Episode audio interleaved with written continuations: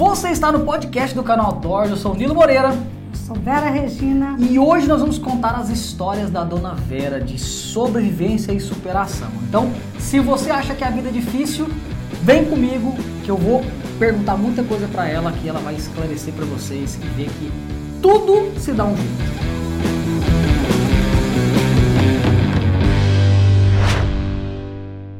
É isso aí. Vamos lá é, falar sobre esse assunto. É, Dona Vera Regina, é um prazer imenso tê-la aqui conosco. Meu também. Já estava com saudade, né? A gente saiu de lá em janeiro, viajou para cá, a gente sempre foi muito próximo, né? É, até depois que, que eu e a Monara casamos, a gente morou no fundo da casa, então a gente sempre estava ali. Depois a senhora foi para a chácara, a gente sempre estava presente. Mas agora um tempo, um tempo separados aí, mas que bom que a senhora veio. Está gostando muito da presença da senhora aqui em casa. Mas hoje não é para a gente falar da gente, é para falar da senhora. É, a senhora é do interior de Goiás. Qual é a cidade que a senhora nasceu? Goiânia? Em Goiânia, mas com dois meses de nascido fui para o interior. Então a senhora tem um, uma história é parecida com a minha, que eu nasci em Goiânia, mas fui criado no interior que é Caldas Novas. Isso. Só que a cidade que você foi era menorzinha. Isso, tamanhozinho. O meu avô e minha avó tinham uma farmácia? Não, é isso, seu avô. É assim, meu pai é meio, como é que fala? Meio cigano. Se tivesse num lugar, alguém falasse assim, rapaz, ali naquela outra cidade ali, não tem farmácia, não tem isso, corre para lá. Ele corria para lá, pegava, filhos, pegava tudo e corria, chegava lá. Não dava certo, ele continuava. A senhora tem quatro irmãos, um irmão e três irmãs. Sim, mas eu cinco, né? Somos então cinco. são cinco no total. Uhum. É, infelizmente, o meu avô e minha avó já são falecidos, né? Sim. Mas meus tios são todos vivos. É, como é que era a vida de vocês até a morte do meu avô?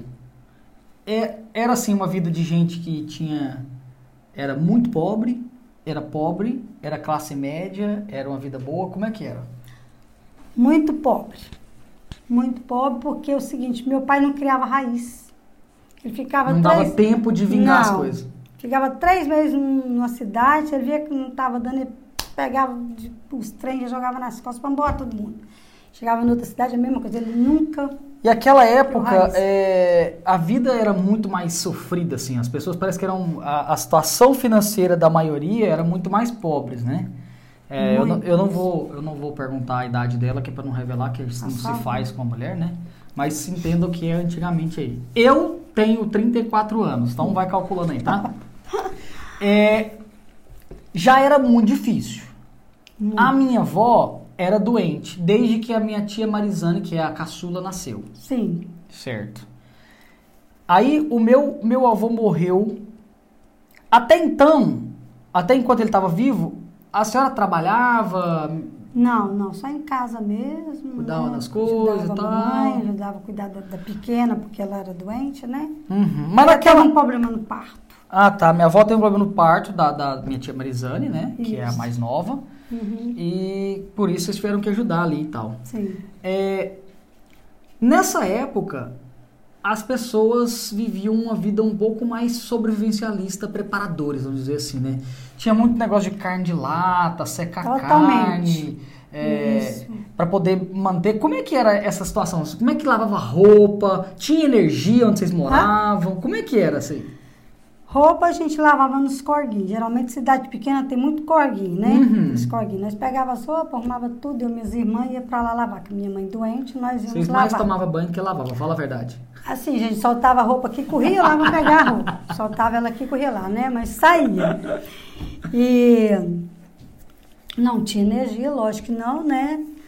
Gente... Máquina de lavar louça, por exemplo, vocês tinham ou tinham? Ah, tinham. Internet, é, fibra ótica. Eu nem imaginava que isso era Tinha coisa TV. de outro mundo, nem Bom, sabia. eu, eu, eu, criança, assisti TV no vizinho porque eu não tinha TV em casa. Foi. Imagina na minha época. Nós sabíamos que... Não, uma vez, numa, no interior, eles levaram um slide, assim, para passar o Um projetor, assim. projetor de Tom e Jerry. Menino, mas todo mundo foi para essa praça, sentou nesse, nesse chão lá, que foi a coisa mais linda do mundo, assistindo Tom e Jerry. Parece que a gente tá falando, tipo, de séculos atrás, né? Mas tem pouco tempo. Como a, a humanidade e a sociedade evoluiu, a tecnologia evoluiu em tão pouco tempo, né? De lá pra Sim. cá. É- isso é, isso é, é muito louco, assim. Às vezes eu paro pra pensar que em Goiás, há 50 anos, a maioria dos transportes era cavalo, carro de boi. Era. 50, 60 anos. Eu não tô falando de 200 anos não, gente. É 50, 60 anos atrás. Né? O interior de Goiás era assim, era natural a pessoa ter um cavalo, ter, né? Então, assim, é- era uma vida muito diferente do que a gente vive hoje. Talvez mais pobre, mas talvez até mais feliz. Mais É, natural, mais em isso. contato com a O natureza. sobrevivencialismo era bem presente na nossa vida mesmo. Um poço lá de água que a gente tirava, assim, né? E a gente brincava muito. Praticamente autossuficiente, né? Eu Criava ficava galinha. perto da minha irmã, ela soltava o sari, batia na minha cabeça, desmaiava, voltava, né? Minha mãe tá Desculpa falando de aí. tirar água do poço quando ela era criança. Calma. Eu tirei água no poço. Tirou. A minha casa Também. já não. Eu já morei numa casa que só tinha o poço e só tinha. E o poço não tinha bomba. Calma, calma, vamos chegar lá, tá? Pra Antes você. de continuar, vamos agradecer o Zóio Barros, o Rodrigo Barros, que nos mandou um superchat. Rodrigo, muito obrigado pelo superchat. Tamo junto, valeu mesmo. Não escreveu nada. É isso aí. Não, não escreveu, mas quando ele escrever e a Monara ler pra gente, não tem problema. Se você quiser colaborar também, pode mandar o superchat. E se você não tá entendendo essa história de superchat, porque você está só ouvindo esse podcast, é porque você não tá acompanhando as nossas lives todas as terças-feiras, às 20 horas, no nosso canal no YouTube, canal Outdoors. Vai pra lá que tá rolando live e você pode interagir com a gente. Tá, a vida já não era fácil. A minha avó, Dona Carmelita, é, para quem não sabe, é, o meu nome é Nilo Moreira Borges Castro. e o Moreira é da minha avó, não do meu avô, tá? É, e eu uso Moreira em homenagem a ela, tá? Porque a minha avó, ela foi muito presente, e uma mulher muito forte. Eu acho que o meu avô, ele faleceu, gente. Porque se eu estiver mentindo, a senhora fala, tá? Tá. Sabe por quê? O médico virou pra ele e falou assim: você tem chagas, seu coração tá gigante. Se você beber, você vai morrer. Ele foi pro boteco, bebeu, engoliu e caiu duro. Foi. Sabendo que tinha cinco filhos novos pra criar, uma esposa doente, o cara insistiu em beber e deixou todo mundo na mão. E aí a coisa piorou e muito, né? Nossa, aí foi guerreiro, aí foi guerra, menino. Nós vamos contar Guerra já, já, nós vamos contar já já essa história depois que meu avô morreu, como é que foi que o que que fizeram com os cinco irmãos? E se- vocês vão ficar impressionados com as coisas que acontecem no mundo e a gente não sabe. Monara, tem um negócio estranho aí na tela aí. Tem uma coisa que a gente vê só de vez em quando. e como sempre. Não, não, não, não, você, você, você tá sendo injusta. No- na última live teve, então não é de vez em quando. Tá Então, sendo toda live, hein? Parabéns. É, Continue como assim. Eu estava dizendo, como sempre, nosso amigo Zóio Barros está sempre presente, Rodrigo Barros. Boa noite, Nilo. Boa noite, Monara. Boa noite, Dona Vera. E mandou um super, super chat. Mandou 100 reais pra gente. Oh, Muito obrigado. Vocês não obrigada. fazem ideia da diferença que vocês fazem aqui. Não, Muito. Hoje nós dia. passamos uma vontade de comer um McDonald's. Se a gente soubesse, Se né? soubesse que ia cair esse superchat. Tá, né? Mas não é que minha Tá. fofinha, né? Imagina uma família com cinco crianças. A senhora tinha. A senhora falou hoje pra mim que tinha uns 10 anos, 10, 11 anos. É. Minha tia Mari, ela não gosta que chame ela de Zezinha, porque o apelido dela é de Zezinha. É porque ela é Maria José. E aí o apelido dela é Zezinha. Ela não gosta de chamar de Zezinha. Aí eu fico chamando ela de Zezinha. Por quê? Porque eu sou, eu sou afiliado, né? Eu sou. Não é afiliado. Né? afiliado. É afiliado? É, afiliado. É, afiliado, né? Aham. Eu sou afiliado. Então, como ela é minha madrinha, eu posso pegar no pé dela, entendeu?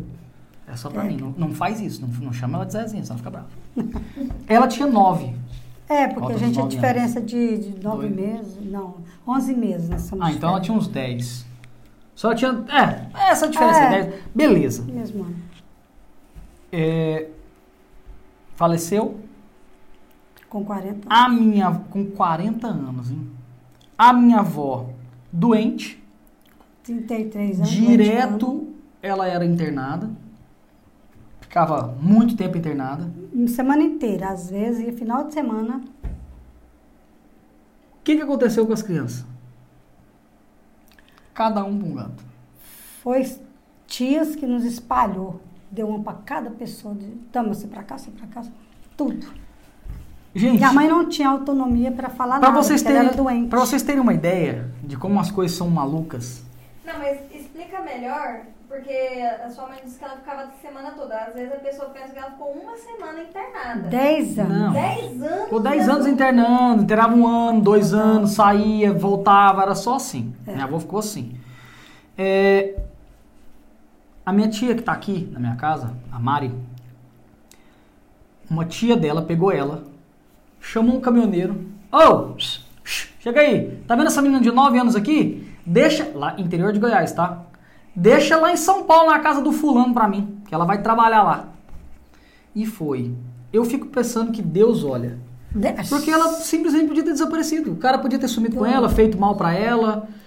Tá, e foi trabalhar e essa foi a vida. Minha, minha mãe foi pra uma casa, né? De, de- Também. Uma casa grande. Goiânia, porque eu não quis ir para São Paulo. Gente, quando fala que foi dado, não foi dado para adoção, não, tá? Foi dado para escravidão. Era assim Isso. que as mulheres daquela época. A minha sogra, aconteceu isso com ela aos 7 anos de idade, a mãe dela doou os outros para poder virar escravo.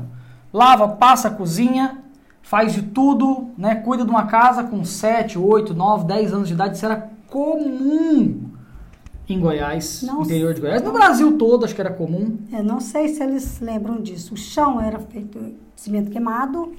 De Toda sexta-feira tinha que passar o tal de uma Cera, cera. pasta. Eu, Pasta. eu fiz isso, na- nós fizemos isso em casa. Fizemos. Depois nós vamos contar a história dessa casa, um mas tal do escovão. E era 13 cômodos onde que eu fui. pra quem não, não tem ideia de como isso funciona, é o seguinte: imagina que você vai pegar uma cera, uma pasta, tipo uma pasta grossa, tipo uma margarina É. colorida.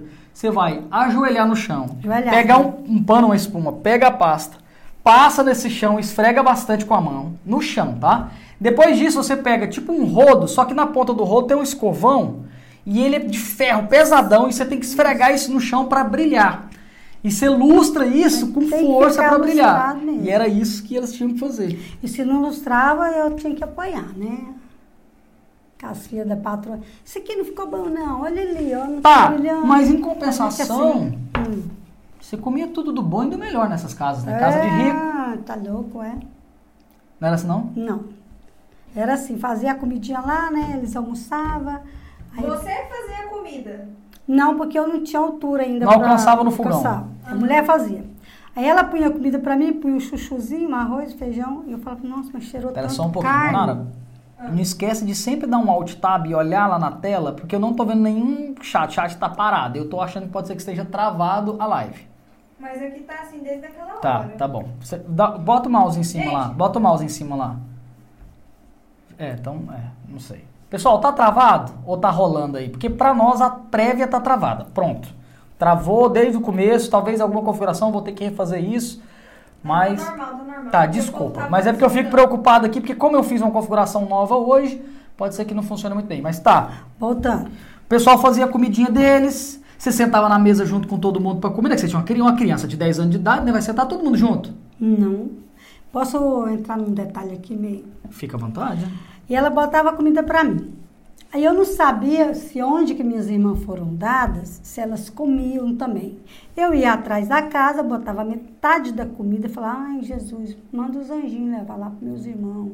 Ela me dava uma banana, eu tipo, pas- pastia no meio, botava lá. Preocupado um com pão os irmãos, com os irmãos irmãos, que eu comerem. não sabia se eles estavam comendo, né? Mas aí fui sobrevivendo com isso. Mas eu já ouvi história de que a senhora aprendeu a comer pimenta forçado. Foi, porque elas esperavam, comiam os feijãozinhos lá, o dia que tinha um feijão podre para jogar fora, elas, não, deixa para pôr no prato da menina lá. Babando, fedendo. Aí eu ia comer, eu engolia, já, mas eu tenho que comer, senão elas vão me bater, né? Aí eu pegava umas três, quatro pimentas, amassava e eu comia. Ou seja, fome. a coisa não era bonita, né? E assim, eu tenho certeza que isso não foi uma prerrogativa da vida da senhora. Isso aconteceu, deve ter acontecido com muita gente. Pois não, Manara? O pessoal tá falando aqui no chat que lá no interior de São Paulo, no interior da Paraíba, todos Brasil. os lugares, isso era comum, aconteceu com os pais deles. Tá Gente. vendo como é? eu tenho certeza que isso acontece hoje ainda, tá? Nós encontramos, semanas agora atrás, a gente ouviu um- uma reportagem de uma criança que estava sendo criada acorrentada dentro de um tonel. Então, assim, é, é- isso não, isso não, nós não estamos isentos desse tipo de coisa ainda. Mas, por mais que fosse assim, a senhora não desistiu. Ah, Não falou, ai, que meu, minha vida, ai, eu vou me cortar aqui toda no meu braço aqui, porque minha vida é muito difícil, como certos adolescentes hoje que têm tudo na vida fazem. E eu não estou dizendo, prestem bastante atenção, tá? Eu não estou dizendo que não existem doenças psicológicas que não levem pessoas a fazer isso, tá? Então, precisa de tratamento, precisa de todo o apoio do mundo. Mas muitas vezes, muitos desses jovens estão com mimimi querendo chamar atenção. Tá? Então, a gente tem que discernir isso. Nós estamos vivendo uma geração em que tudo é tão fácil que as pessoas não estão aprendendo a lidar com frustração, aprendendo a lidar com a falta das coisas, a- não estão aprendendo a lidar com não. Tudo tem que ser sim. Tudo tem que ser do jeito que eu quero, na hora que eu quero. Já a sua geração, quando ganhava um sim, era raridade, né? E outra, era, e era só alegre, eu não perdia alegria por causa disso, não. Nem a vontade de viver, não perdia fé. Falava, não vou ficar aqui porque minha mãe tem essa necessidade, meus irmãos também, então eu tenho que a responsabilidade. E era muito. Eu sorria o tempo todo, não emburrava, não fazia cara feia para os patrões, para as filhas deles, que tinham do bom e do melhor, hora nenhuma. Sempre encarei dificuldades como uma batalha, uma guerra, que existiria uma vitória depois disso. Não, e toda, e toda dificuldade que a gente passa, ela se transforma num, numa evolução da nossa personalidade, da nossa força. Porque se você é fraco e apanha, você começa a ficar mais forte. Se a vida começa a te bater, você começa a ficar mais calejado, Isto. você começa a ter mais resiliência, mais, mais âmbito de fazer as coisas. Então, é, é interessante a gente sempre ver as, as nossas dificuldades com uma visão positiva, né? É um, serve Sim. pelo menos como lição. Mas aí, chegou uma certa época que a minha avó é, encontrou uma, um anjo no- na terra, É, chamado doutora Silvia. Doutora Silvia, eu acho que a senhora não está vendo essa live, mas eu agradeço muito do fundo do coração porque eu tive a oportunidade de conhecer a minha avó por causa dela. Sim, senão. Eu não teria conhecido minha avó e minha avó foi muito importante, eu fico até emocionado, mas assim, infelizmente, quando aconteceu o caso da minha avó falecer, eu já era adulto, eu já estava até morando em São Paulo, a doutora Silvia não chegou a tempo. É, os açougueiros lá fizeram umas besteiras lá e a minha avó acabou falecendo. Se a doutora Silvia tivesse atendido a minha avó, minha avó ainda Não talvez até hoje estaria viva. Talvez. Minha avó sempre foi muito doente, ela sempre tinha muita dificuldade com, com os órgãos dela, não sei exatamente o que ela tinha, mas é, doutora Silvia, muito obrigado, viu? A gente tem, a nossa família toda tem uma, uma dívida de gratidão. E aí a doutora Silvia falou, ó, se eu te curar, você vai trabalhar pra mim. Ela via que minha mãe passava meio de semana no hospital e ia embora no sábado e voltava na segunda. Então, os médicos, lá eram junta médica, ninguém sabia o que ela tinha, não achava. Falou assim, Dona Carmelita, que é o nome da minha mãe, se eu eh, pegar os seus exames, mandar para São Paulo, descobrir o que a senhora tem, se não der São Paulo, vai para outro lugar, e eu te curava, a senhora trabalha para mim, para olhar meus filhos lá em casa? Assim, Nossa, trabalho com o maior prazer. Trabalha mesmo? Então eu vou fazer isso. Como era SUS, né? SUS é gratuito. Mas a doutora Silva olhou isso com outros olhos, né? E mandou esses exames dela tudo para outros lugares. Aí descobriu que era uma glândula que existia no cérebro, que ela secou e não dava produzindo os hormônios necessários para minha mãe. Aí começou a tratar dela, isso já tinha quase 10 anos, né, de, de cama. Aí ela, ela começou a melhorar. Quando ela melhorou, que deu conta de andar, de fazer tudo, ela foi para essa doutora. Ficou lá muitos anos. E aí ela conseguiu reunir os filhos de volta, todo Aí- mundo morando junto. Aí sim, ela começou a trabalhar, reuniu o filho, reuniu as filhas, reuniu nós, todo mundo. Aí foi uma época de sobrevivencialista, né? Foi uma época de sobreviver mesmo. Dificuldade mas, financeira e tudo, mas tava todo mundo junto. Mas tá todo mundo junto, feliz, de boa. Nossa, foi a melhor época para mim na minha vida. Foi estar junto com a minha mãe.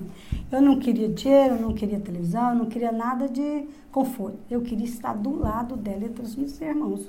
Isso que era o suficiente para nós. Entendi. É, foi, foi difícil, mas tudo deu certo no final porque manteve a fé, manteve a força, manteve o foco, foi atrás. Por sorte de Deus aí apareceu essa doutora Silvia. Foi. Tá. A gente vai cortar alguns detalhes das histórias pra gente, porque eu quero focar é, nas coisas que minha mãe passou e superou. Depois disso. Tá? Porque aí depois eu nasci, meu irmão nasceu, papapá, a senhora estava casada com meu pai. Só que a senhora tinha um sonho que era ter uma casa. Casa. Esse E- era meu sonho. E aí, a senhora estava lá num belo dia na sua casa, de repente chegou alguém e falou assim: Ó, sua casa, a chave da sua casa tá aqui, muito bacana, tá aqui, o seu sonho tá realizado, pode morar pra sua casa. Foi assim que aconteceu? Caiu no colo? Não. Não. A pessoa, Foi muito diferente isso, né? a pessoa chegou e falou, ó, a gente tá tentando pegar um terreno ali, se você tiver coragem de ir, eu falei, lógico que eu tenho na hora. Mas como é que você vai fazer com esses dois meninos? Não, tem um carrinho, eu boto um em cima, outro embaixo e vou. E assim eu fiz. Eu fui pra lá. Era uma área de um cara que o cara queria doar, mas Era. tinha que entrar e tomar posse de quem ficasse Era. lá. Prefeito. Inclusive, eu me lembro muito bem é, de ouvir os vizinhos falarem. Eu tinha, nessa época, eu tinha por volta dos 5, 6 anos. Meu irmão tinha uns Dois anos. um, dois anos, né? Era. É, eu lembro muito bem, até a vizinha fala muito, que tipo, eu ficava pendurado no carrinho, meu irmão dentro do carrinho, e a senhora que fez todo o cadastramento de todo mundo que ia ficar lá. 215 O seu lote famílias. era um dos primeiros lá na frente, que a senhora fez todo o trabalho. Alguém entrou e tomou.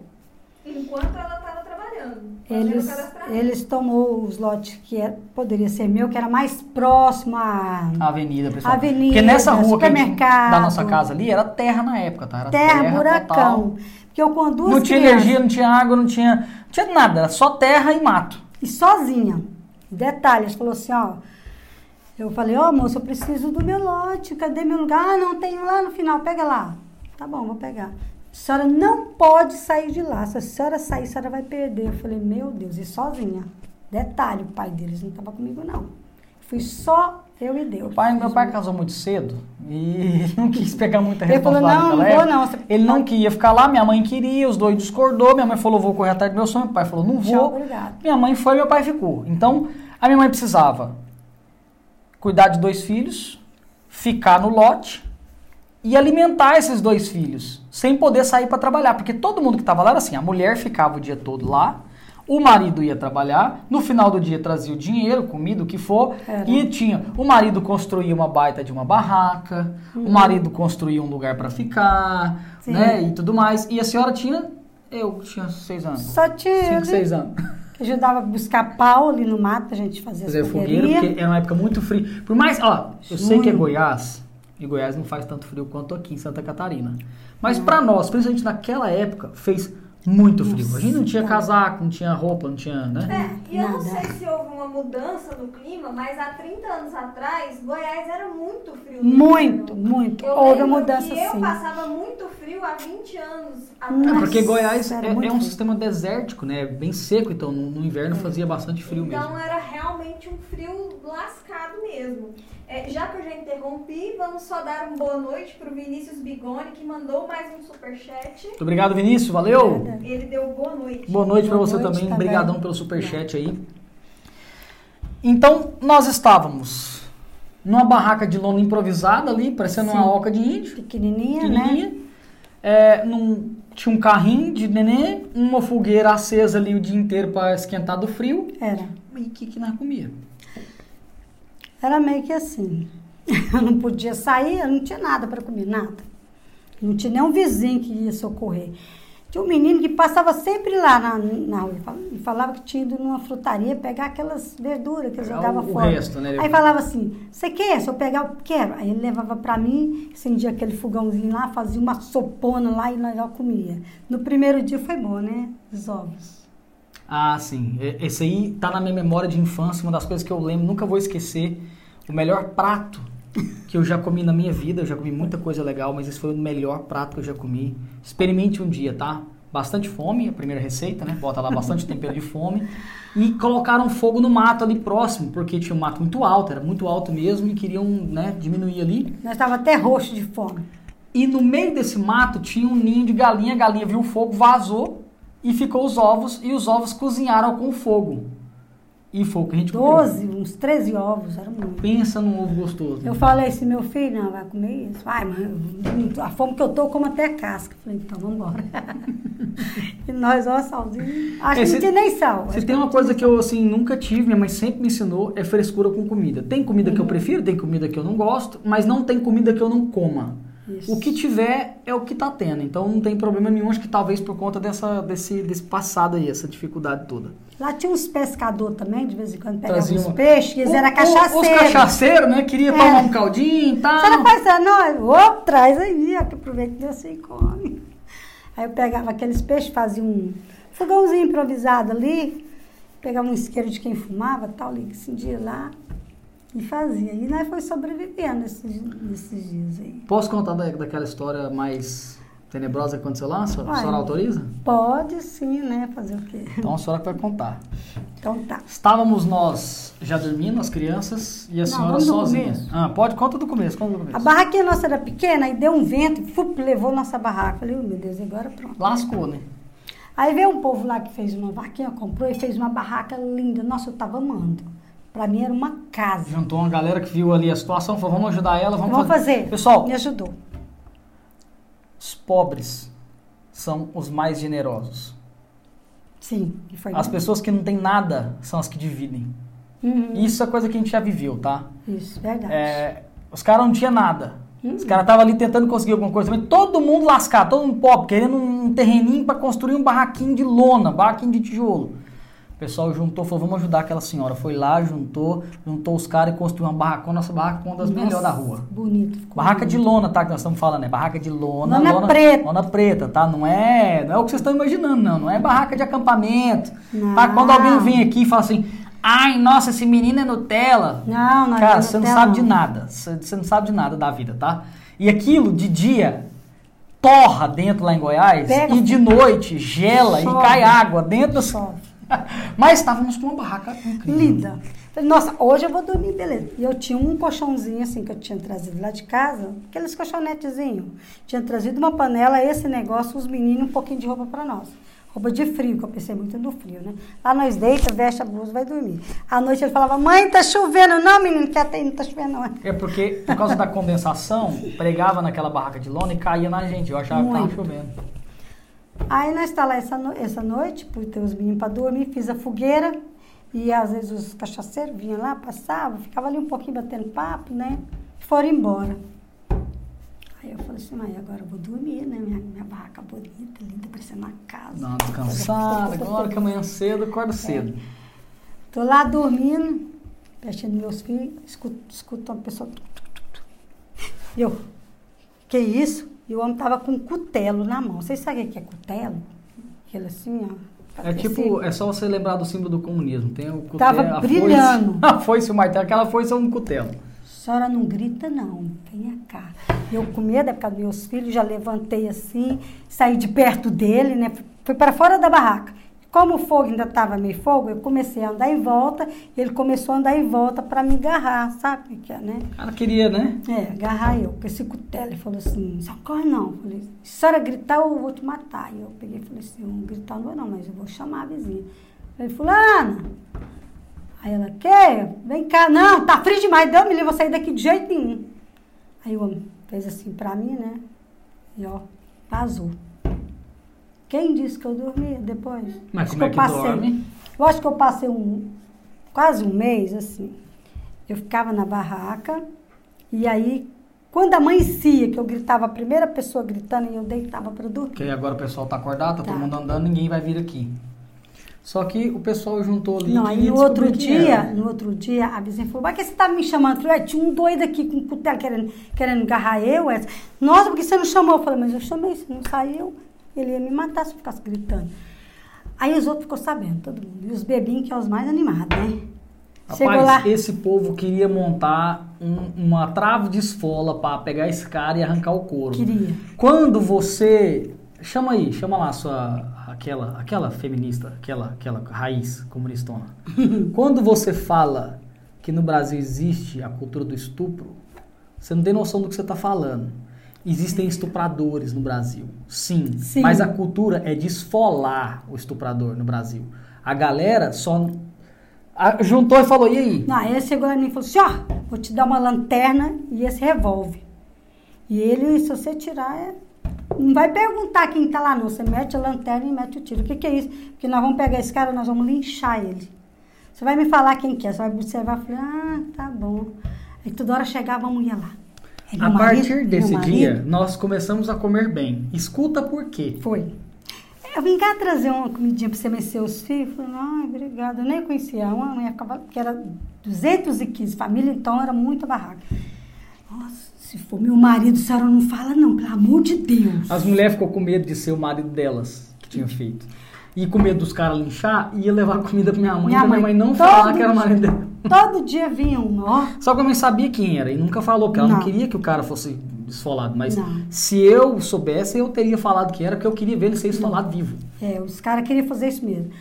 Como eu ficava com muito medo, eu não falei, o cara continuou passando assim, em volta assim, né? Ele dormia lá, a mulher dormia em casa, eu dormia lá. De dia ela ficava, né? Eu, com muito medo, falei, eu vou contar nada, né? Aí ficava na fogueira até quase 4 horas, 5 horas da manhã, esperando alguém dar o primeiro grito. Ah, cuidado, pessoal! Aí eu, aí eu deitava e dormia. Quando eram umas seis, meia, sete horas, as meninas choravam. E eu levantava. Meu Deus do céu, que vida é essa? Levantava. Vamos procurar pauzinho lá no mato, não é fazer foguinho, para não é fazer qualquer coisa ali. Vamos lá? Aí ia procurar. Ou seja, eu não aprendi a fazer fogueira por causa do sobrevivencialismo, não. Faz tempo que a gente mexe com fogueira. Monara, tem, Tem algum tempo. negócio aí? Tivemos um novo superchat do Rodrigo Barros e que disse: Teve um giletão que deu dislike. O que, que é isso? Sempre tem. Esse é o hater. é, Pra quem tá assistindo, ouvindo esse podcast e não tá vendo a live, todos os nossos conteúdos sempre tem aquele primeiro dislike, que é o do nosso hater favorito. Ele chega primeiro que todo mundo e sempre ajuda a gente, dando um dislike achando que tá atrapalhando e tá ajudando. Muito obrigado, hater. Tamo junto. E por falar em ajuda, chegaram mais Opa! dois superchats. Um do Felipe Azevedo, um, a- um, um agrado. Abraço especial pra Dona Vera. Obrigada. Valeu, Felipe. E a Valeu. Letícia também mandou um superchat. Nossas mães sempre pensando na gente, se colocando em último e colocando os filhos em primeiro lugar. Mãe é mãe, né? Ninguém entende essa luta, só elas mesmas.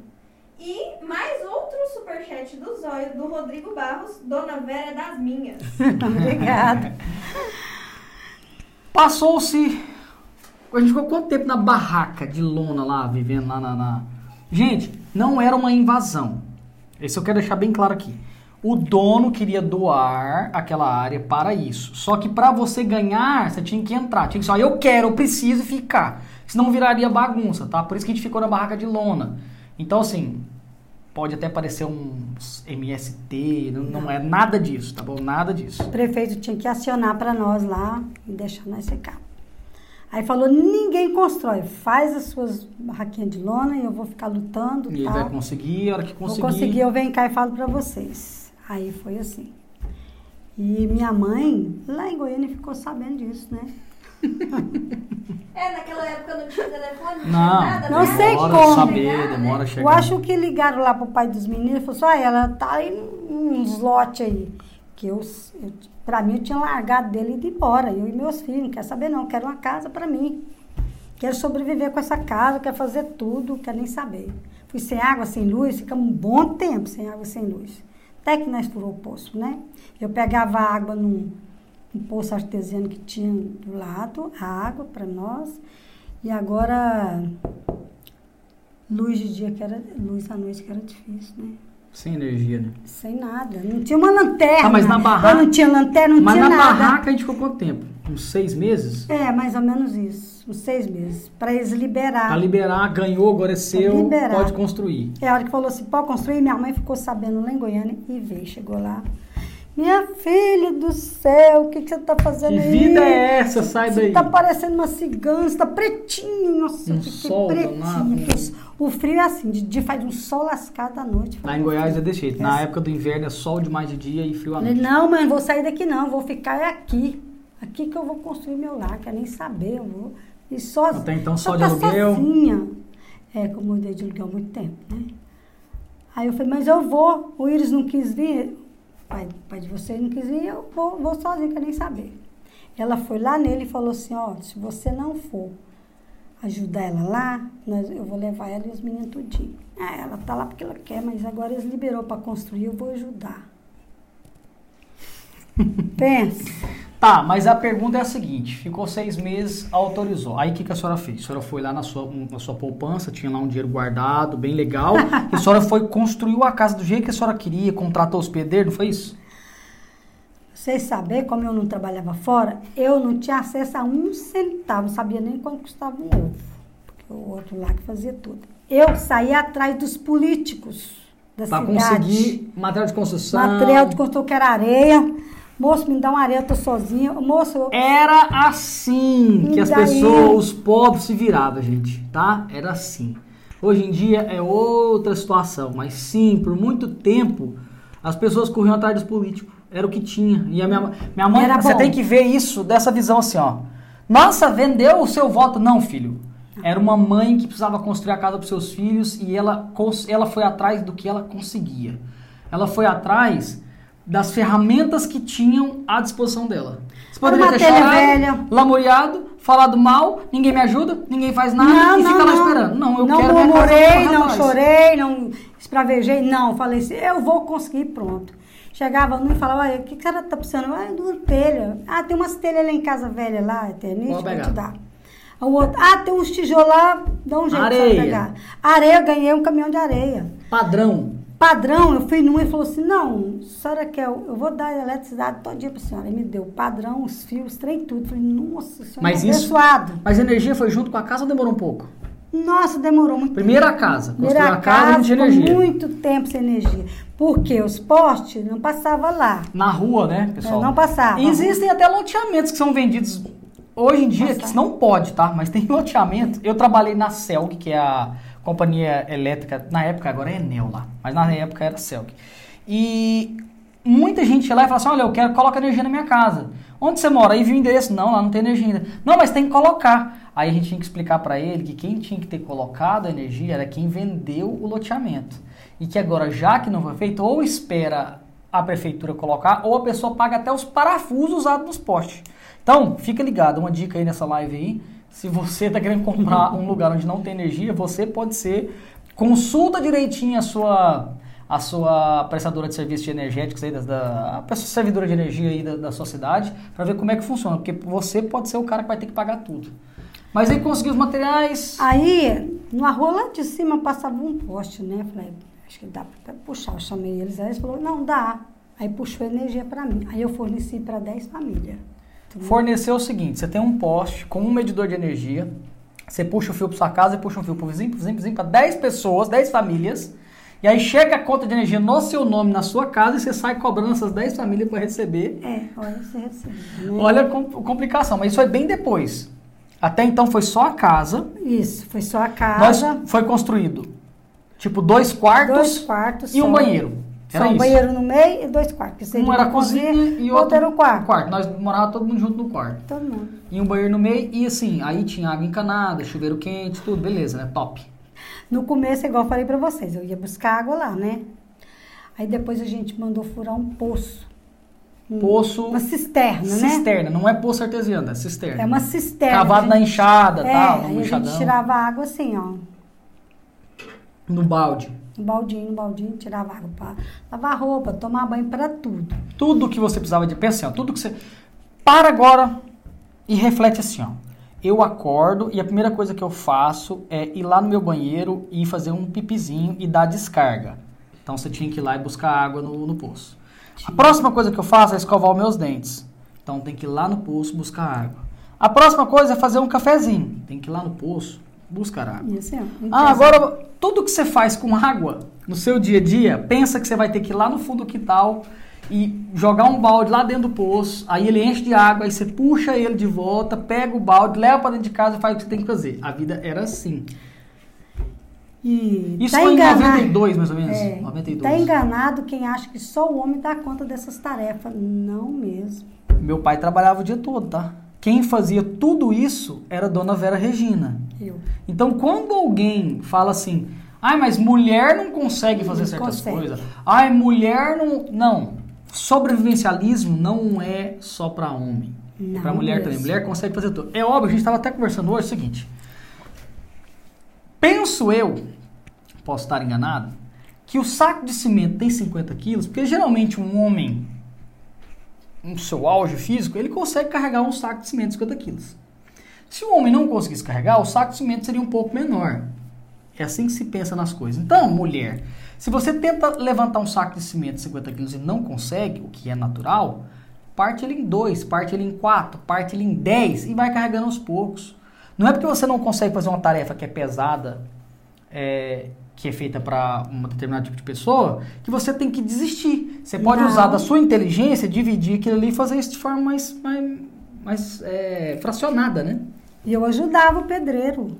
Pra eu construir. ajudava, eu carregava os tijolos, eu ajudava a pegar as coisas, tudo. Ah, não tem isso. Eu saía pra rua com os meninos, procurava isso, isso sem nenhum, nenhum centavo. Sem grana. Sem grana. Passando necessidade. Mas, não, isso aí pra mim é. Se você hoje está sonhando em fazer o famoso êxodo urbano, ou seja, sair da cidade, morar num refúgio, morar num lugar no meio do mato, morar, sabe, no interior, e tá achando que é difícil, talvez não seja tão difícil assim. Talvez a gente é que esteja acostumado com muita, muito conforto. Mordomia, Né? né? Monara, tem superchat? Temos dois novos superchats. Opa! Adilson A. Silva. Agora entendo de onde vem a admiração por vocês. Segue um agrado para comprar uma dúzia de ovos. Opa! Valeu, Adilson, obrigado. Obrigada. E mais um, mais um superchat do Rodrigo Barros. Época de eleição, todos os políticos aparecem. Agora eu não vejo um. Abraço, tio Borges. Não sei quem é o tio Borges. É, é, era desse jeito, política é lá e tal, mas assim, não deixa os políticos ficar sabendo, tá? Mas nessa época minha mãe pegava com todos. Ela não tava vendendo o voto dela, só tava aproveitando dos trouxas que queria gastar dinheiro, então você me dá uma telha, o outro dava uma areia, o outro dava o saibo, o outro dava o cimento. Não era só eu. Monara, aqui é, Muitos. assim, tá, tá vazio aqui, ó, tem um buraco no meu copo aqui, ó. E- Ah, e- vou colar seu copo. você, por favor, é, preencha lá pra gente, por favor. Construiu o barquinho sem reboco, sem nada. piso. A janela tampada com, com tijolo, porque não tinha janela, né? Não gente? tinha janela. Eu não tinha pia. e o banheiro, não tinha banheiro. Ah, mesmo tendo banheiro, não tinha banheiro. Não, Não tinha. tinha banheiro, só tinha um quadrado, né? Ficou quase uns quatro anos desse jeito, tomo banho Você de, conseguiu de que. copinho. Você já tomou banho de copo? É. Banho tcheco. Não deixava os meninos ficar sem tomar banho, não. Vai lá, tirava a água, Uhum. esquentava lá na fogueirinha a água, mornava e ó, Eu nunca, eu nunca fiquei só de cueca. Nunca. Eu não me lembro disso. Minha mãe sempre deu banho. Olha, a rua era de terra, o quintal era de terra, a parte de dentro da casa era de terra e a gente não ficava sujo. Então não, não, não, não, não existe desculpa para não fazer. É a gente tem preguiça. E a gente tem preguiça, eu sei disso. Mas tenha a atitude e corra atrás. Porque depois de tudo isso, passado bastante tempo, hoje a casa está construída, completa. Isso, as coisas não melhoraram de outro, não. Passou um tempo. é, meu Foi pai sempre trabalhou ele. bastante, minha mãe- trabalhava bastante. Aí construiu-se mais dois cômodos, né? A sala e a cozinha, passou a ter banheiro, quarto, dois quartos, sala, cozinha, área. É. É, por muito tempo não teve muro, depois murou. Ixi, por muito tempo era, tempos. era arame farpado. É, era um farpado, porque a minha sobrinha foi passear lá, né?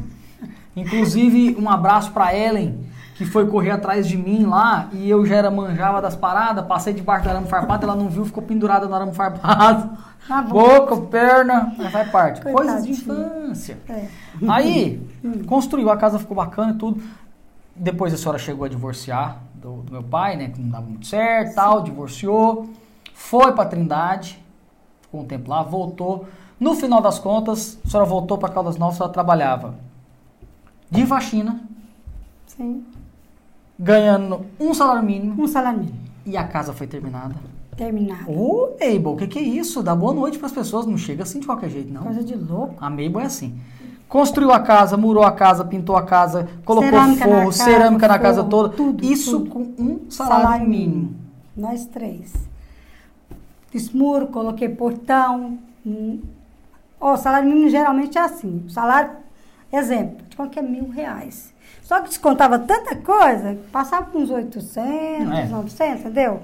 E eu é, sempre manejava tudo, comia, não comia bem, né? Porque o dinheiro não dava, mas porém arrumei a casa confortavelmente, do jeito que eu queria, do meu sonho, até forro bonito eu coloquei. Uma casa ficou Tudo. bem bacana mesmo. Ninguém me ajudou. Uma casa simples, mas toda arrumadinha, do jeitinho que a Ainda fiz lá no fundo as kitnet para quando ele casasse. Entendeu? Fizemos lá, né? Mas assim, engana essas Nutella por aí, que tem como sim mulher ser sobrevivencialista. Tem como sim. E é muito bom, prazeroso, é muito feliz a gente desagarrar desse negócio de, de Não muita consigo, tecnologia. Ai, não tem jeito. Nossa, minha vida tá tão ruim, tão ruim. Vai visitar um, um pessoal por aí, um pessoal me- menos favorecido, né? Vai escutar as histórias dele para você ver. Nossa, vocês vão ver o tanto que é prazeroso. É. É, porque às vezes, né, a pessoa pensa no sofrimento que é fazer aquilo. Não mas é a- sofrimento. A satisfação de conquistar uma coisa que você construiu com as suas próprias mãos é uma coisa que só vem dessa Gente, forma. né? olha só, é em outra, em outro, em outras, guardadas as devidas proporções, tá? A satisfação que eu e a Monara sentiu em terminar esse estúdio e a gente não tem nenhuma habilidade, a gente teve que aprender tudo vendo vídeo, tutorial, tentando fazer as coisas do nosso jeito e tudo mais. É, que foi, amigo? Foi muito prazeroso. Co- Foi difícil fazer, eu tava com o ombro bem limitado, a gente não tinha as ferramentas, é, não tinha grana para poder comprar tudo que a gente queria. No final das contas, quando tudo ficou pronto, gente, o prazer de você fazer com as próprias mãos, de você conquistar o que você quer, que você tem objetivo, ele é diferente. É, e a gente não passou 1% do que a sua mãe passou. Não, né? com certeza, guardadas as devidas proporções, né? E a gente sentiu o sabor dessa conquista. Imagina pra ela que venceu a vida, né? É, gente, infelizmente eu comprei um gato e me entregaram um papagaio. Agora esse gato só quer ficar no meu ombro. E eu não parei por aí não, hein, gente. Hoje eu tô morando numa roça. Uma chácara Uma bacana. chácara, né?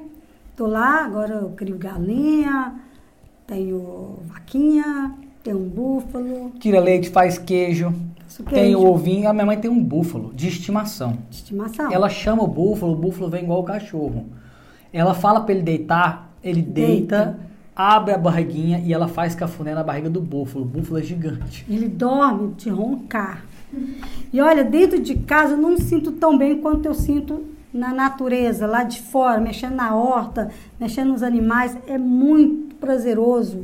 É bom para as vistas, é bom para a gente. Eu nem gosto de ficar dentro de casa muito tempo. Trancada, Deus me livre trancado num quarto. É, a gente tá sentindo essa. Entendo. Esse- tendo esse sentimento agora que a gente tá morando aqui na, na Montanha House, né? Porque É, né? a gente tá, por mais que vivesse sempre acampando, tudo mais, a gente vivia numa cidade. né? Era. Eu trabalhava dentro de um escritório, dentro de um, de um órgão público, que é aquela burocracia, aquele negócio chato. E hoje eu tô vivendo o meu sonho, eu corri atrás. É, para eu ter o que eu tô vivendo aqui hoje, gente, eu fiquei seis anos construindo a minha imagem na internet. Construí um canal de 200 mil inscritos. A gente ficou seis anos fazendo vídeo toda semana. E olha, e olha só, nesse período eu me casei. Nesse período eu fiz faculdade. Nesse período eu fiz estágio. Nesse período eu passei no concurso público. Nesse período Trabalhou. eu trabalhei. Eu nunca, nem- em nenhuma dessas épocas eu parei de trabalhar. Tô sempre trabalhando. Tudo isso e fiz o meu canal. Saí do canal e criei um canal do zero. Então, se você tem vontade de fazer alguma coisa e ainda não fez por medo ou porque acha que não vai dar Não conta, não tenta mesmo, não, você não vai dar conta, não. Porque quem acha que não vai dar conta, como diz o goiano, não dá conta. Não vai ter atitude? Você só vai conseguir se você botar na sua cabeça que eu preciso tentar. A falha, o não, é, Negatividade. a negatividade, ela, ela, ela já Atrai. você já tem ela. Tipo assim, o não você já tem. O máximo que pode acontecer é você conseguir. Se você não conseguir, você tentou. Né? Eu acho que pior do que nunca ter feito algo, é, é, pior do que você ter tentado várias vezes alguma coisa e nunca ter conseguido, é você nunca ter tentado. Acho que é o, o- pior de tudo, assim. Você nunca tentar fazer o que você quer. Nunca ter se a senhora não- se a senhora não tivesse tido a atitude de pegar duas crianças e arriscar e ficar naquele lugar, a senhora não teria a casa que a senhora tem hoje. Não teria. O, patri- o- o pouco patrimônio que um pobre pode falar que tem hoje, que é uma casa própria, e não foi com Minha Casa Minha Vida, Não. foi com a ajuda de Lula, de Bolsonaro, de ninguém. Lógico, uns políticos ali doam uns negocinhos, mas isso aí, É, meu amigo, é fazem- menos, fazem isso entendeu? até- Conforme o Mesmo sem Fernando- política. Conforme o. Fernando Siqueira disse, o que os políticos dão ao povo não é ajuda, é devolução. E olha lá, né? É, e assim, se nem você acredita que você vai conseguir, quem vai acreditar? Deixa eu contar um, um segredinho pra você que tá aí assistindo agora, você que é adolescente, você que é uma criança, você que às vezes é adulto, mas ainda tá começando, presta atenção aqui, olha no fundo dos meus olhos. Ninguém acredita em você. É só você. Sabe quem vai acreditar em você? As pessoas que virem o seu sucesso. Essa é a realidade. Quando a gente montou o canal lá há seis anos atrás, muitos amigos nossos foram chamados a participar. Hum. Mas ninguém quis. Ninguém acreditou que seria algo. Ninguém acreditou que seria algo. Hoje eu vivo de internet.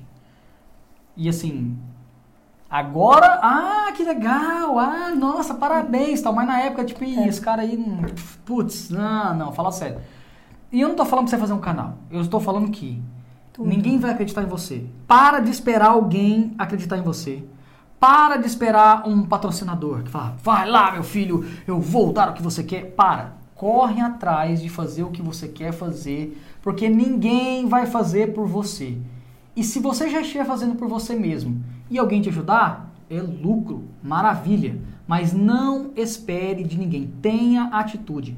A vida não é um mar de rosas. Nada na vida vem de graça. Existem pessoas que nasceram com uma sorte imensa e as coisas caem no colo? Existem, mas são exceções. A regra geral do ser humano, a vida natural do ser humano na Terra é a miséria extrema. Esse é o natural. O ser humano é pelado, nasce pelado, com frio, com fome, com sede e chorando. Essa é a realidade do ser humano. Tudo que vier daí por diante é por esforço próprio. É por você ter corrido atrás e ter feito a diferença. Então não espera os outros não. Mano, acho que eu tô ouvindo um áudio ali, acho que eu preciso fechar a porta. E eu sou o- prova disso. Porque sozinha eu fui atrás. Fui atrás. Alguém tá ouvindo alguma coisa ali por fora ali, por isso que a Manara deu... Eu tive atitude. Porque se eu sentasse, esperasse os outros ir lá me ajudar, levar as coisas, eu não tinha saído do lugar.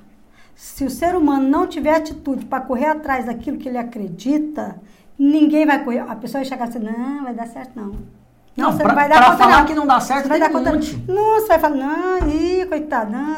Então você tem que ter atitude, provar para você, não para as pessoas, que você é capaz de sobreviver em qualquer situação. E você é capaz. Em qualquer situação. Você é capaz. É. Só falta você acreditar nisso, mas que você é, é. Eu gostei que. Minha falou o seguinte: ela não falou que o que você precisa é sonhar. Ela falou que você precisa ter atitude, porque sonhar por sonhar é fácil demais. Aí eu sonho, meu sonho é fazer isso. sonho Aí eu tenho um plano.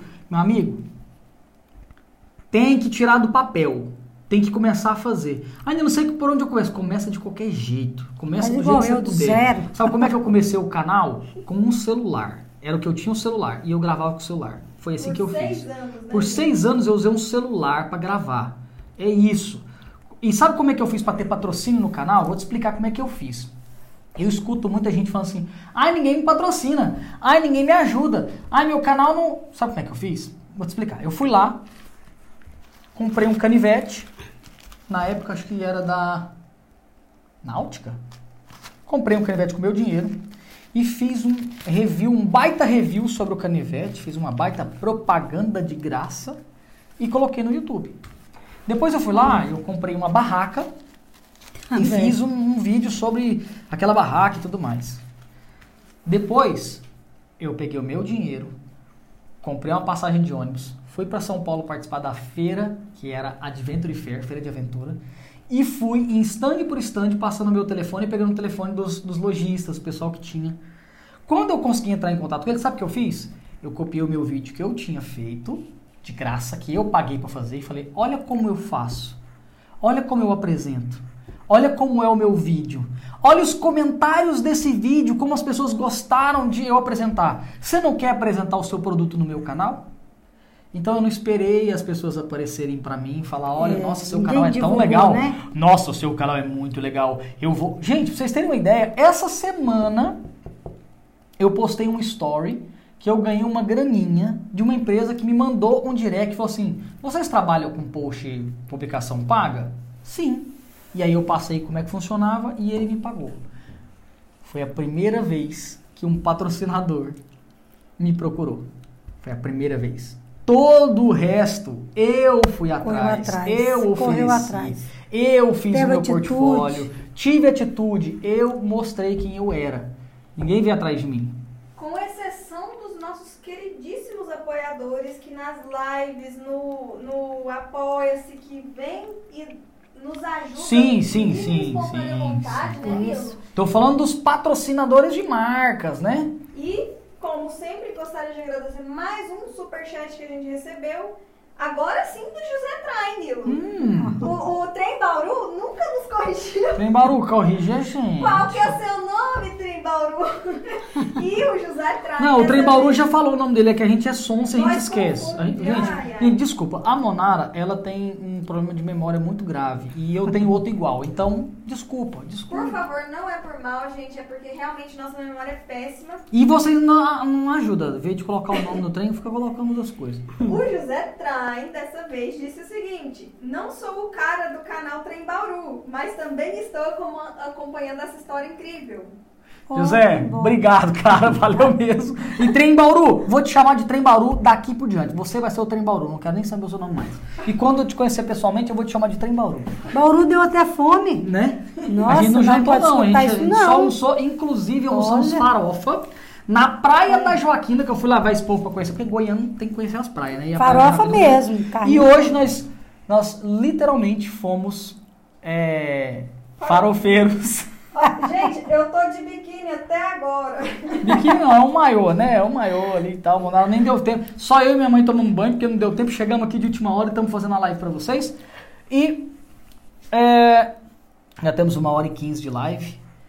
Eu acho que. Tem mais alguma história de. Sim, tem muita história Tem de superação. Ah! Tem muita. Deixa eu te perguntar um negócio. Muita história. Às vezes a gente esquece. Como é que era quando a gente ia acampar e pescar quando eu era criança? Como é Ó. que eram os equipamentos? Como é que era a estrutura? Como é que era? É o que eu já falei pra vocês. A gente, eu faço tudo com alegria, mas é o seguinte, a gente pegava o carro, pegava um colchão, Na cama, o que tava na cama. ficava na cama, jogava lá, chegava lá, jogava no chão, nem barraca tinha, jogava no Mas chão, dormia ali A senhora mesmo. vai me dizer que não tinha um super fogareiro pra fazer as comidas e um- um- Não, uma, barra- uma não. barraca de teto assim pra gente poder dormir em cima do carro? Não, era no relento, eu pegava os pauzinhos, fazia um, um foguinho improvisado, eu cozinhava ali, tudo que nós tínhamos. Pegava as coisas em casa, que era o que comia, o arroz, o feijão, tudo levava, fazia, cafezinho. Teve um dia Ah, Teve um dia que eu lembro da dona Vera Regina passando pinga no dente por causa da dor de dente num acampamento. Meu não tinha Deus. remédio. E ela não tava aguentando mais de dor de dente. O que, que você fez com aquela pinga? eu não bebia não, hein, gente? Era o seguinte, a gente foi com um casal e chegou lá, a gente estava num lugar chamado Boca do Túnel. Aqui tá o rio, né? Tinha rep- tem- lá assim, lá na, na- região tem uma represa, tem o Lago de Corumbá, que tem a represa que represa ali para poder soltar água e fazer energia. Nessa parte aqui os peixes sobem e aqui tem muito bom de pegar peixe aqui nessa região. É, e essa região é conhecida como Boca do Túnel, né? Perto do túnel de onde sai água. Aí nós fomos, nós, nós já chegamos lá à noite. Um frio, mas um frio. Como a gente jogava o trem no chão e deitava para dormir, e eu vi uma garrafa de pinga do, do cara que foi com nós. E esse dente começou, sabe aquele dente do satanás purinho que põe aqui, aquele tal de cisne, aquele negócio? Pra mim aquilo lá não existe. Satanás purinho, É. isso é muito minha mãe. Aí eu pegava a garrafa, punha na boca, Pra ver se anestesiava, né? Porque Noite dá uma, Porque a- a- o álcool, realmente, quando você põe na boca, ele dá uma queimada ali e dá um no outro dia, arrancava o couro assim. Queimou. Aí eu não falei nada, depois eu falei assim, gente, quem foi que Beberam tomou minha pinga pinga? Você escondeu a pinga de mim, né, mulher? Ela cala, eu caladinha, né? Eu vou contar, não. Jogaram a minha pinga fora, nossa, mas esse cara chegou a chorar que queria a pinga. Era um litro de velho barreiro, né? Nila, minha boca queimou tudo assim, ó. Lá dentro de arrancar o couro. Mas, no meio do acampamento. meio do acampamento, mas depois foi só alegria. Não, no outro dia cedo, acorda cedo, faz café e... E, é e sempre loucura. nesses acampamentos, sempre é eu que sou a cozinheira, né? Quando eles levantam da barraca, já tem café pronto, já tem um caldinho pronto. Pô, acampar com a minha mãe é bom, tudo. viu? Falar um negócio pra você, viu? Vocês, não têm noção. Monara, Monara E na gosta. praia, então, ela não te deixa servir o próprio pão, ela tem que ir lá e servir pra você. Eu Minha mãe, eu ela, ela- ela é muito pra frente, ela não consegue... Tem uma história que foi assim. Quando eu fui casar, a Monara e eu casamos no civil na sexta-feira, no domingo no religioso, só que a gente casou numa área aberta, ao ar livre, com Muito uma decoração mais assim, mais aventureira, né? E só que é, o pessoal que, meu Deus, o gato tá escalando as coxinas aqui, gente, mas tá tudo certo. É, só que nesse, nesse caso, o pessoal que alugou as mesas, ao invés de organizar todas as mesas no local, eles largaram as mesas lá. Tchau, Ai, Léo. caiu a luz. Socorre. Lá, ajuda aqui que é, o gato, assim, né? é, as nossas lives são diferenciadas, né? Eu, eu duvido que tem outro youtuber que passa por essas coisas. Eu, eu duvido, é só comigo. Pra vocês terem ideia do perfil da dona Vera Regina e da dona Hilda, que é a minha sogra. Os caras largaram a mesa lá e largou os forros de mesa lá no canto e largou, tava tudo lá. Minha mãe chegou pro casamento, meu Deus. A minha sogra, vocês já viram Chaves quando assusta? Então, minha sogra fez isso, ela trava. Quase toda vez que eu assovio, ela vem, tá? Ah, Travou e não fez nada. O que, que a mãe fez? Toda arrumada, toda paramentada pro casamento. Foi arrumar as mesas e colocar os- o, o tecido, porque senão nosso casamento foi meio assim. Você estava saindo já Foi do lindo, foi do jeito que a gente sonhou, mas foi com baixo Não orçamento, teve. né? E aí minha mãe montou as mesas tudo na correria ali, fez as coisas e não esperou ninguém. Então assim, tem gente que faz como a minha sogra, congela. A minha mãe não, minha mãe age, ela vai, corre pra cima do problema e resolve o problema. Então, Se tivesse sido eu, você não tinha sido servido. Não, não Tinha nem não. comido. Não, Exatamente. Deixa eu ler os dois novos superchats que chegaram antes que eles sumam. Tá, vai lá, vai lá, vai lá. Rodrigo Barros. Nilo falou que meu Palmeiras não tem mundial. Falei que ia voltar pro outro canal. É, mas você- quando você falou que o Palmeiras não tem mundial, eu falei assim: vou- o, que que o Nilo disse? Vou voltar pro outro canal. Aí agora ele disse, né? Falei que ia voltar pro outro canal, falei zoando, irmão. Acompanho o canal Outdoor desde o primeiro dia. Palmeiras não me ajuda a sobreviver. O canal Outdoor sim. Tamo junto, Zóio. Mas Obrigada. Palmeiras tem mundial. Vou te dar essa moral aí. O Henrique Duarte, live top. Não há valor que pague essa história de superação e vitória. História inspiradora. Dona Vera, sou seu admirador. Obrigada. E a Letícia acabou de mandar um superchat também. Por falar em comida, deu fome aí. Lembrei, da, lembrei que a Monara mencionou uma comida que Dona Vera faz com piqui, que é uma delícia. Já virou meu sonho aqui. Você tem noção? Sempre fala da sua comida. Você tem noção que vieram três goianas pra cá e nenhuma delas trouxe um piqui sequer pra mim? Não cabia na mão. Cabia.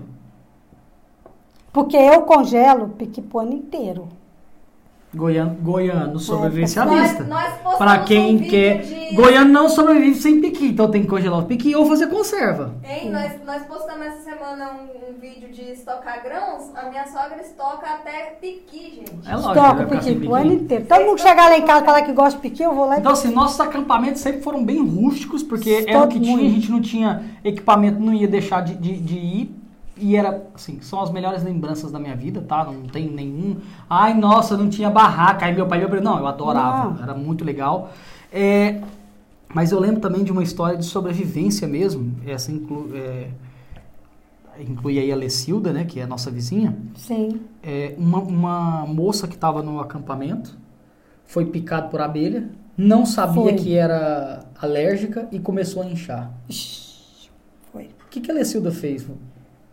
Parece que ela deu um antialérgico lá pra ela. É, e- na hora, falou, nossa, está indo e correu correr. pro hospital. Vamos dar um bicarbonato aqui pra ela, um carvão e um antialérgico correndo, porque ela é alérgica. E já correu com esse nome. O médico falou se não tivesse feito isso que ela fez na barraca, que sempre a gente tem alguma coisinha ali pra improvisar, né? A gente nunca ia sem esse bicarbonato e sem um carvãozinho, é só Gente. passar e tomar. Cuidado.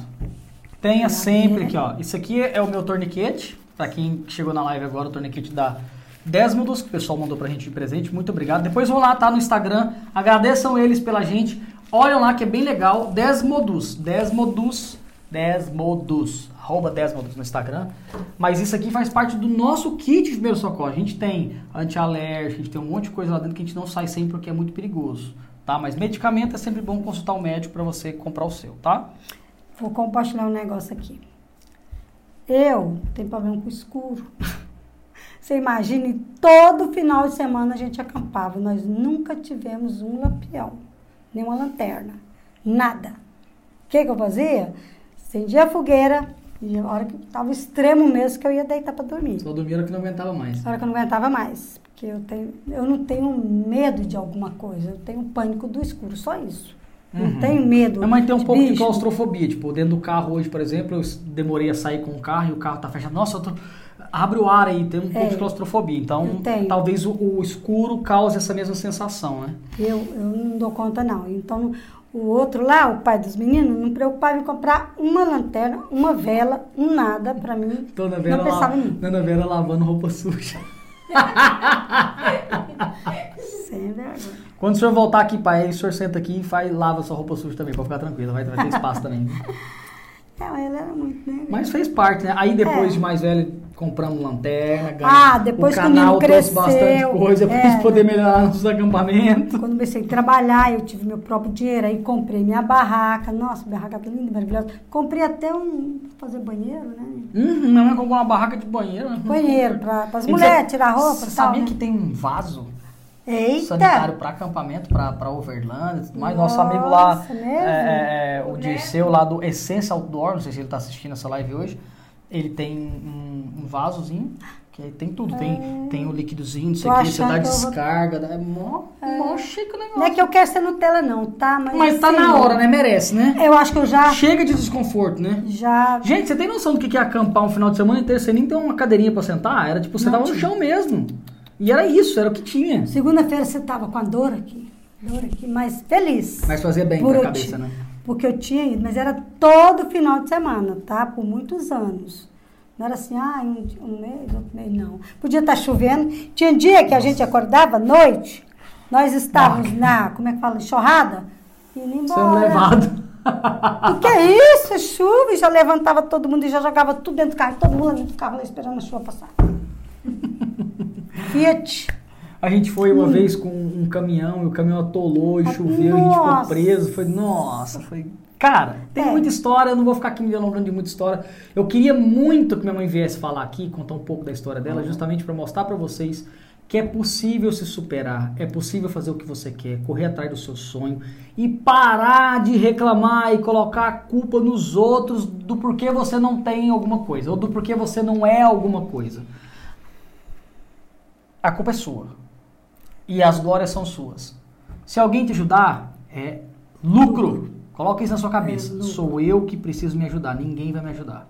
E esse é o recado desse podcast. Lembrando que quem está na live, a gente vai continuar mais um pouquinho respondendo as suas perguntas, mas eu vou finalizar aqui o nosso podcast para quem está ouvindo apenas e a gente vai continuar com o pessoal da live. Então, muito obrigado a você que está no podcast, que escutou até aqui. Motive-se, corra atrás, faça aquilo que você sonha fazer, não espere dos outros. Muito obrigado pela presença. Não se esqueça que a gente tem um canal no YouTube, canal Outdoors. Vai lá, se inscreva, acompanhe as nossas lives ao vivo toda terça-feira às 20 horas. Incentive suas esposas, suas filhas. Exatamente. Manda esse, manda esse podcast para sua esposa, para sua É. filha, para sua irmã, para quem você conhece e acha que precisa. Mulher, mulher é guerreira, mulher foi feita para guerrear. Com não pra ficar certeza. sentada, não. Mulheres são muito fortes e a gente quer incentivar. O nosso canal tá aqui para isso. A Manara tá sempre no canal mostrando tudo que ela faz e vocês veem que ela consegue. Se ela consegue, você também consegue, tá bom? Você fala, Eu- eu tenho a força. É isso aí. Eu vou ficando por aqui. Espero que você tenha gostado desse podcast. Eu te vejo no próximo ou você me escuta no próximo. Tchau! Tchau, obrigada.